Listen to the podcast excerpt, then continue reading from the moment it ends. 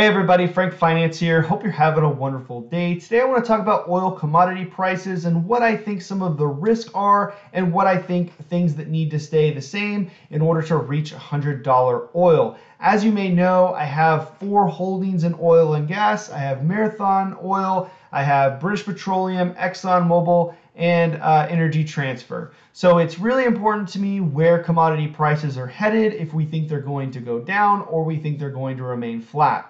Now in October, about three months ago, I gave my oil and gas prediction of $100 a barrel oil in the next 12 months. We're about three months into that, and we've gone up about $10 a barrel since where we were at 80. Now remember, it did go down in the short term. It went from about 80 down to about 65, where we're back up at 90.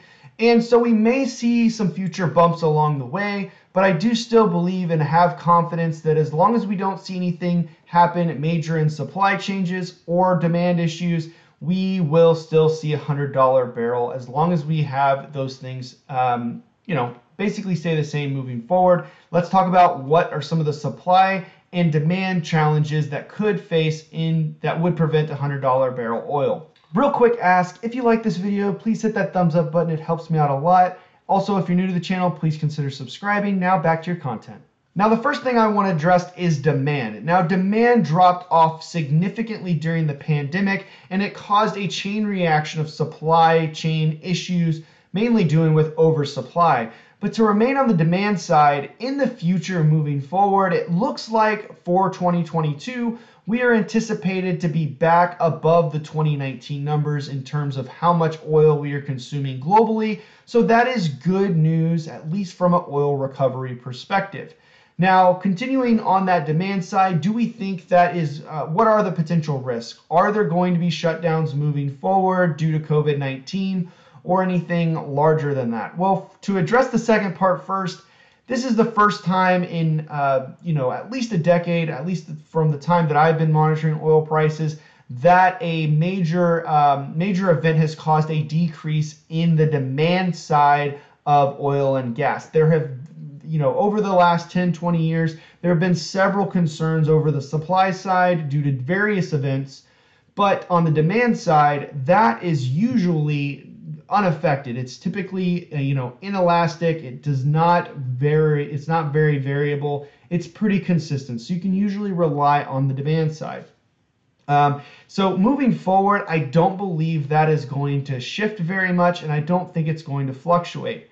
We will see our normal cyclical increases in the summer months and decreases in the uh, winter months, but overall, it seems to be a rising boat going forward and I don't expect any major shutdowns to decrease the amount of oil and gas we're going to be making, uh, sorry, consuming moving forward. So that's my predictions on the demand side. I don't believe it's going to be a factor in a, um, a problem with oil commodity prices reaching $100 a barrel. Now, supply is where a lot of the issues can come up. Now, when we saw the pandemic start, we saw an oversupply, which caused the price of a gallon just to go, or price of a barrel just to go down and negative at one point. Um, and since then, we've seen it gone from 30 to 40 to 50, 60, 70, and now we're sitting at $90. And a lot of these oil producers, the ones that are responsible for pulling oil out of the ground, have been very conservative about any capex they look on for future projects but they've really been focused on managing how much they're extracting in the short term and haven't been too uh, quick to overproduce. So, as we know, as we've seen in the past, this compliance only lasts for so long. There really isn't a ton of good information out there for how long compliance lasts, but eventually people become greedy and they start to see other people cheat, I shouldn't say cheat, but start to produce more. And eventually, what it comes down to is we start to see supply increase over demand, and then we start to see commodity prices sink down with it. Now, are we close to that? I don't think so, as we've seen positive news from OPEC only modestly increasing their demand to make sure that they're not over um, overproducing what demand is going to support at this time.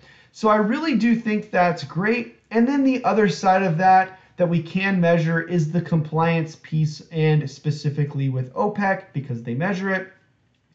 Members of OPEC have um, in the past been kind of bad about actually doing what they say they're going to do. Um, there's a few members uh, that will just, you know, they'll say they're going to do, um, um, say, a million barrels a day, then they'll do 2 million barrels uh, that month, and they'll say, oops, oopsies. Um, and it really does cause an issue for everybody else. When they see somebody else not complying, they're like, well, if they're not going to listen, I might as well go ahead and produce my oil, get strike iron while it's hot, and leave it. So um, that is where you start to run into problems. Now, I don't think we're there yet. There's no signs that point to either um, too much output at this point or non-compliance with any agreements that you know from the OPEC side.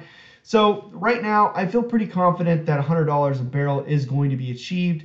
Um, it could be achieved shortly, um, but you know, just to be conservative, I do think I'll give myself the extra nine months.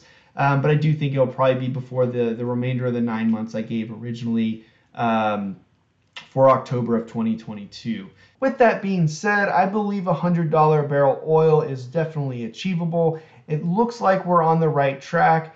And as it relates to my four holdings, Exxon, Marathon, and British Petroleum, um, I believe those three are going to benefit greatly by increased oil commodity prices. And Energy Transfer, um, it will continue to do well with increased oil um, oil production um, and more volume, uh, but it's not directly tied to oil and gas prices um, directly. There is some correlation. I've covered that before. Now, the last thing I want to say about those names, as we start to see commodity prices slow down, so let's fast forward maybe six months, seven months from now when we see $100 a barrel, maybe it's sustained for a few months. Now we're going to start seeing some of these companies' valuations start to get, I would say, within 5 to 10% of where I think their maxes are going to be. And then I'm going to start getting a little cautious and a little bit um, critical about when I believe I'm going to sell the names. Um, I've been holding these. I entered into most of these names over the course of the pandemic as they were down 50, 70% sometimes. So it's going to be important to me to monitor oil prices, see where they're going. If we start to see momentum shift in oil names, um, again, they've had a tremendous rise over the last year. The last three months have been incredible as well we're going to have to we're going to want to monitor that and make sure that we still see progress. Now, it still appears on face value like we're headed in the right direction, but as you may know, when things if things do shift and they do sometimes, I want to be on top of it. So I'll try to update everybody if I see things shifting or a change in the wind as it relates to commodity prices. If you like this type of content, please consider subscribing. I do videos on personal finance, investing, and stock analysis. Also, please hit that like button. These videos are not, you know, they take a little while to produce, and I appreciate the support. Thank you so much for watching. My name is Frank, Frank Finance. Out.